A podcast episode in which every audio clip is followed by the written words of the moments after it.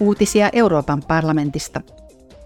MEPit keskustelevat huomenna ehdotuksista, joilla on tarkoitus parantaa parlamentin avoimuutta, lahjomattomuutta ja vastuuvelvollisuutta koskevia sääntöjä. Ehdotukset on esittänyt ulkomaista sekaantumista käsittelevä erityisvaliokunta. Siltä pyydettiin uudistusehdotuksia viime vuoden joulukuun täysistunnossa annetussa päätöslauselmassa. Mietintöluonnoksessa esitetään keskipitkän ja pitkän aikavälin toimenpiteitä ja suosituksia.